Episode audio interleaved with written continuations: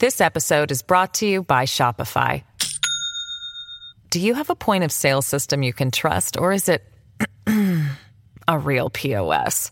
You need Shopify for retail. From accepting payments to managing inventory, Shopify POS has everything you need to sell in person. Go to shopify.com slash system, all lowercase, to take your retail business to the next level today. That's shopify.com slash system. Ricordo che ero piccolo quando dal mio letto sgattaiolavo fin dietro al divano di casa dei miei genitori per cercare di guardare la televisione che non mi era concesso vedere per via dell'orario. Cercando di non svegliare mio padre, assopito davanti al mezzo catodico, rimanevo come ipnotizzato quando era sintonizzato sul quinto canale del telecomando, mentre in onda c'era il Maurizio Costanzo Show. This episode is brought to you by Shopify. Do you have a point of sale system you can trust, or is it a real POS?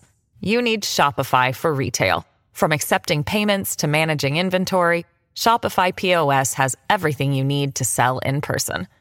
Go to shopify.com slash system, all lowercase, to take your retail business to the next level today. That's shopify.com slash system.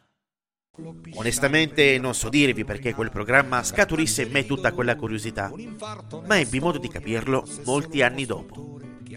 In quel periodo, tra i tanti ospiti che affollavano uno dei programmi più longevi della storia della TV nostrana, c'era un signore che suonava la chitarra e che portava i capelli lunghi raccolti in una coda.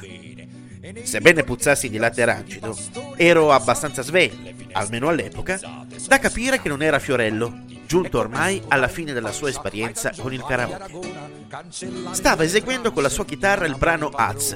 Aveva la lingua sciolta, una mimica irresistibile e una verve comica che suscitava un sincero divertimento nel non facile parterre di pubblico del Maurizio Costanzo Show.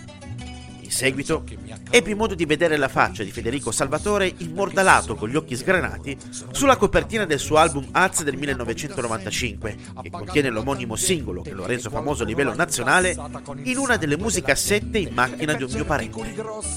Questo disco, insieme al suo seguito pubblicato l'anno seguente e intitolato Il Mago di Az, vendette più di 50.000 copie, facendogli aggiudicare anche due dischi di platino.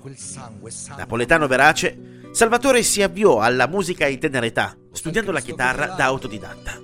Abbandonò gli studi di giurisprudenza dopo soli due anni, dando adito a quella vocazione artistica che era più forte di qualsiasi cosa, con buona pace dei suoi genitori che volevano diventasse un avvocato.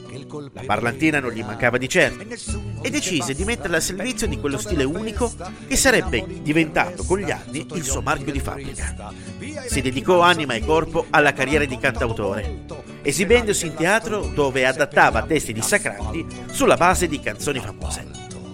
La sua voce aveva dei richiami a tratti a quella di De André e di Giancarlo Bigazzi degli Squallor, il quale ha firmato insieme a Salvatore il testo di Sulla Porta, dei quali è stato il naturale erede. La grande occasione arrivò nel 1994, quando riuscì a vincere l'edizione di quell'anno del festival dedicato al cabaret e alla comicità intitolato Bravo Grazie, nel quale hanno mosso i primi passi Luciana Littizzetto, Max Pisu, Ficarra Piccone ed Enrico Bertolino, per citare i più conosciuti, che gli diede visibilità e modo di essere notato da Maurizio Costanzo, il quale gli permise di partecipare al Maurizio Costanzo Show. Qui ebbe modo di presenziare in maniera fissa nel programma, grazie al successo ottenuto dai suoi sketch che gli hanno permesso di ottenere successo a livello nazionale, che riuscivano a cristallizzare vizi e virtù della sua amata nave. Nel 1996 giunge anche ad esibirsi in gara al Festival di Sanremo, la stessa edizione che ha visto partecipare gli Elio e le storie tese che si classificarono al secondo posto con la Terra dei Cachi. La gente si aspettava un brano satirico e invece stupì tutti. Presentò Sulla Porta, un brano struggente sulla storia di un ragazzo omosessuale che dichiara alla madre la sua omosessualità e la difficoltà di tenerla nascosta per evitare che la gente gli parlasse di te. Un brano avanti anni luce sui suoi tempi, senza ipocrisia alcuna, interpretato e vissuto da Federico Salvatore in un modo unico ed intenso, che gli valso un lunghissimo applauso da parte di tutto il teatro Ariston. Come prevedibile, il brano non venne compreso, o non ce ne fu l'intenzione, e si classificò al tredicesimo posto. La vicenda è raccontata direttamente a Salvatore in un video pubblicato sul suo canale YouTube.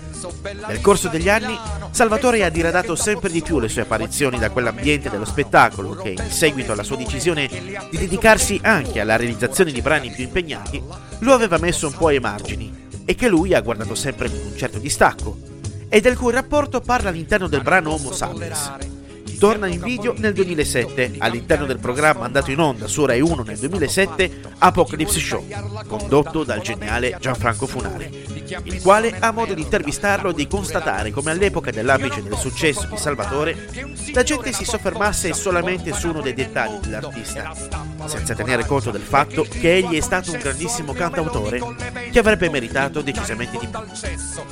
Ho scoperto il suo canale YouTube per caso dove caricava esibizioni riviste e corrette dei suoi brani famosi, irresistibile è appunto il duetto con Clementino, e di canzoni più recenti, e che mi ha dato modo di ritrovare il sorriso in uno dei momenti più bui della mia esistenza.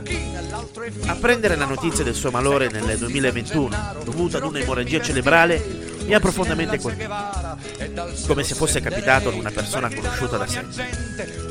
Mancherà terribilmente Federico Salvatore. Urgente voce di un mondo che diventa sempre più complicato e dove essere realmente liberi e seguire il proprio cuore è l'atto più rivoluzionario che si possa mettere in atto. La speranza Iervolino un pulcinella senza maschera, come è stato definito, la cui voce e la cui arte deve risuonare nelle nostre intorpidite coscienze, tra un like e un video su TikTok. Sembra un gioco che sfaccina. Ma mi sento più sicuro coi progetti del passato, ai ricordi del futuro. E alla fine del mio viaggio chiedo a Napoli perdono se ho cercato con coraggio di restare come sono.